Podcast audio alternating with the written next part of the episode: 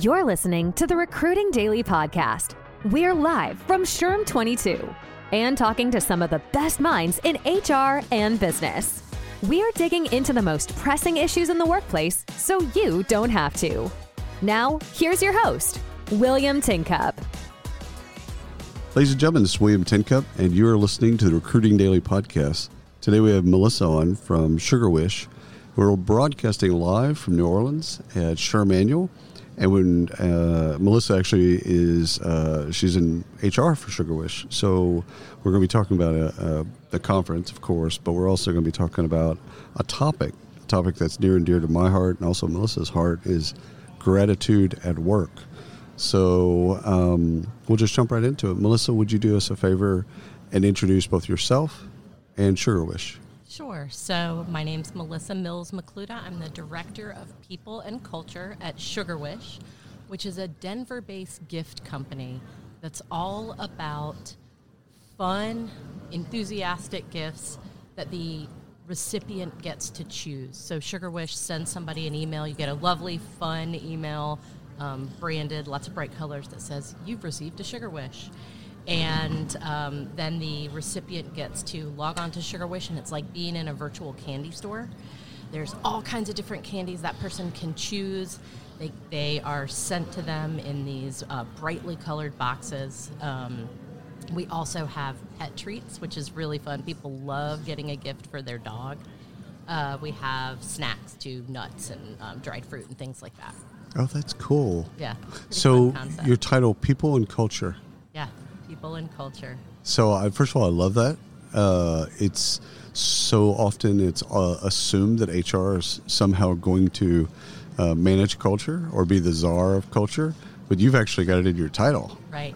I do. And, you know, I, I think of HR as maybe the keeper of the culture yeah. or the ambassador of the culture, but Agreed. it is 100% the responsibility of every single member of an organization to build and maintain that culture. 100%. So I hesitate a little bit on that, on having culture in my title because it's not just the thing that HR manages. Right.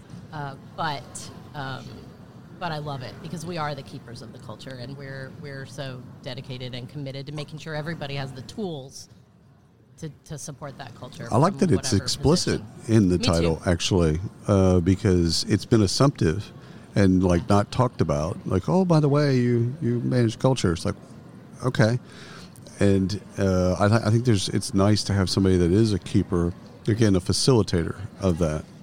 Uh, so I like that a lot. Um, well, let's get into our topic: gratitude sure. at work. Gratitude at work. So, what's your initial take of gratitude at work?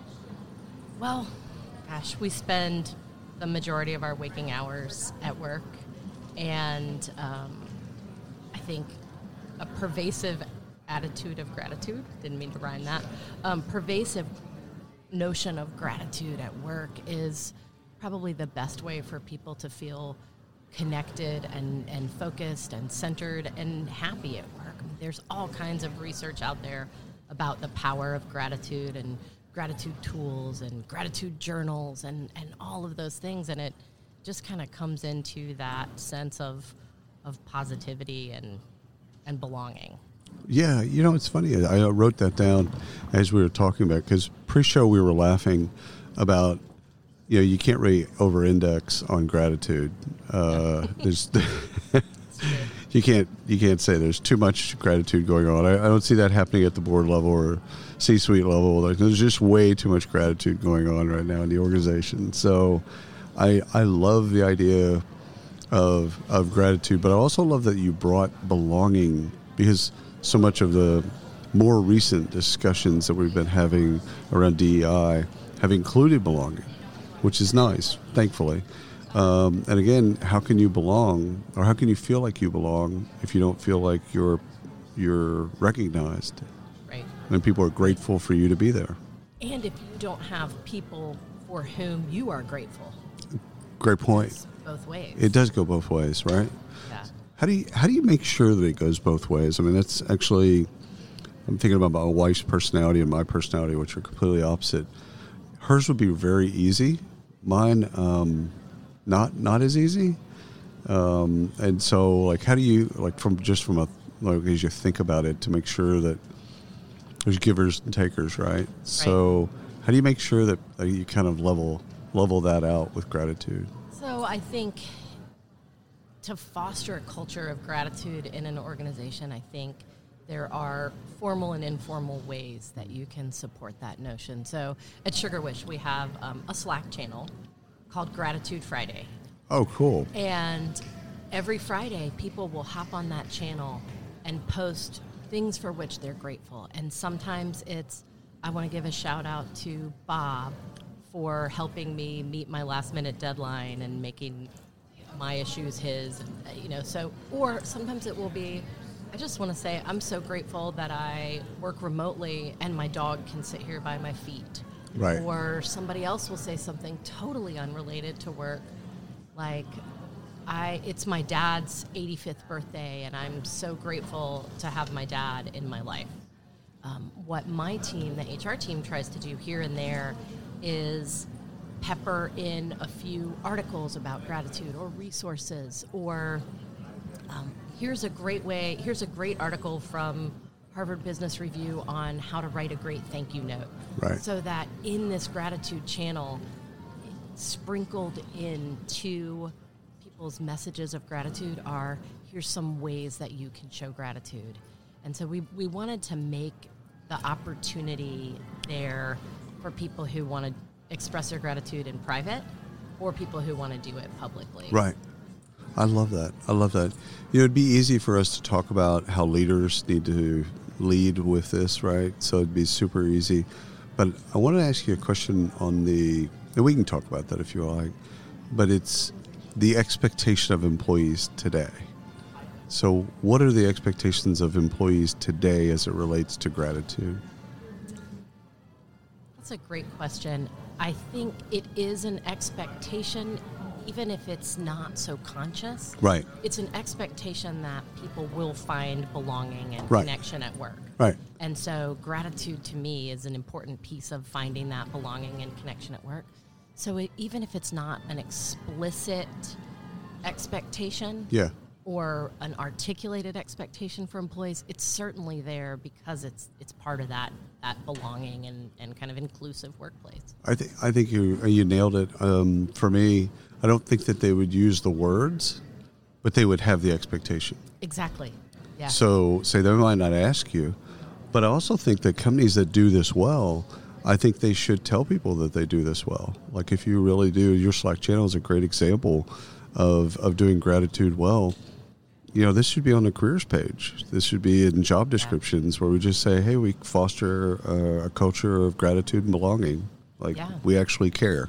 So, one of the things that I do in the interview process, I always ask a question, or as I'm designing interviews for hiring managers and I'm not in the interview, I always add something about showing gratitude or kindness at work. I mean, it, it's uh, sometimes people are a little taken aback in, in a job interview when I say, When was the last time you did something kind for a coworker?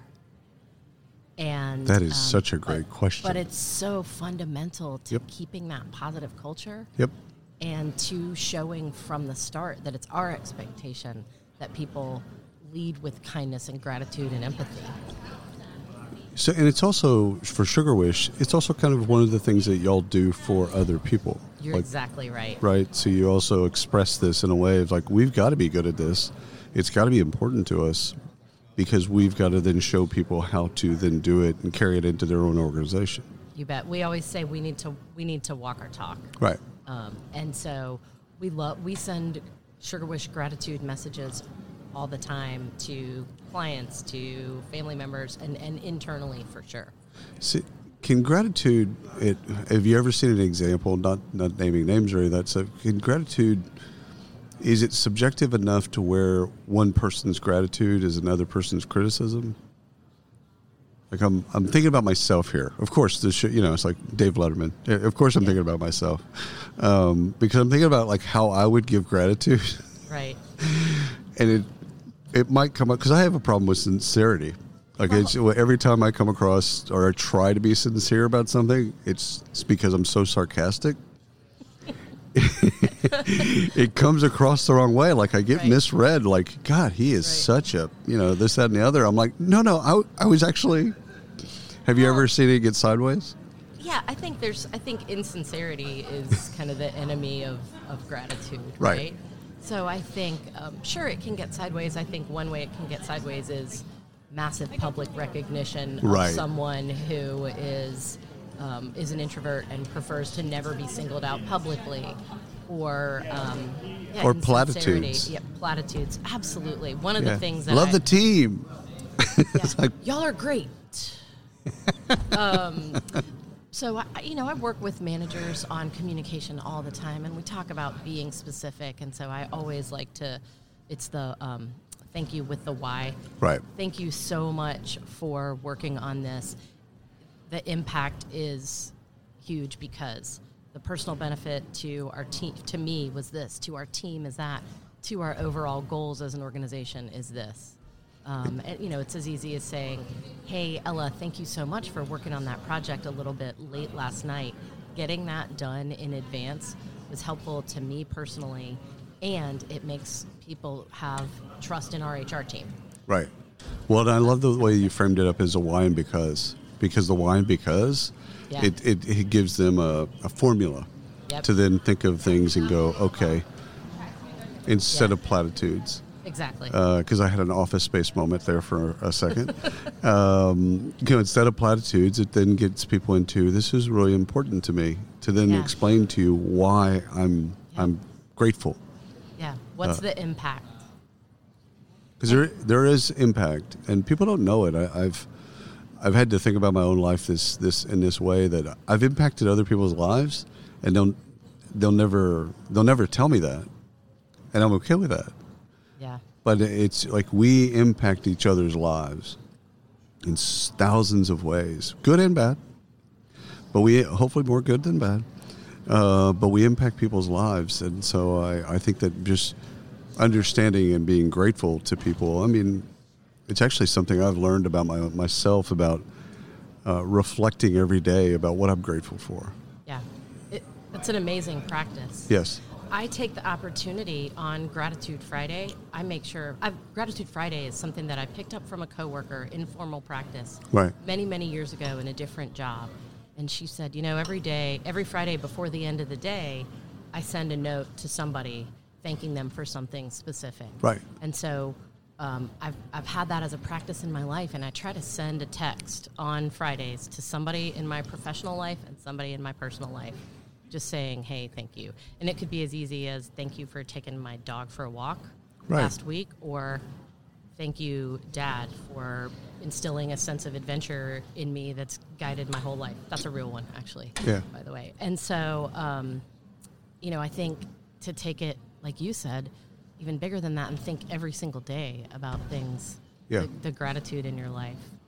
I think it's it's hard. I think there's two things. One one is, um, especially leaders. Leaders will hide behind this. So I'm not talking badly about them, but I think they think that it has to be monumental. It has to be something epic, like we've moved a mountain from here to there, and it's little things. It's it's the tiny things that someone did. Like I really appreciate, you know, the way you smile. Like you just smile, you light up the room, and it just it makes me feel better, and I'm grateful for that. Right. Well, and that's that's how you build positive momentum. Right.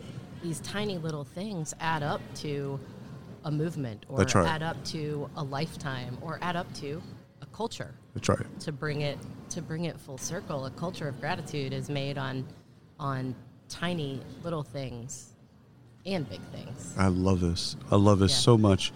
Thank you so much for coming on the podcast. This has been Thanks. wonderful. I mean, a wonderful topic, and uh, and also love the work that you are doing at Sugarwish. So thank you. Thanks so much. I Yeah, appreciate it. Absolutely, and thanks for everyone listening to the Recruiting Daily podcast. Until next time. You've been listening to the Recruiting Daily Podcast live at SHRM 22. Check out the latest industry podcasts, webinars, articles, and news at recruitingdaily.com.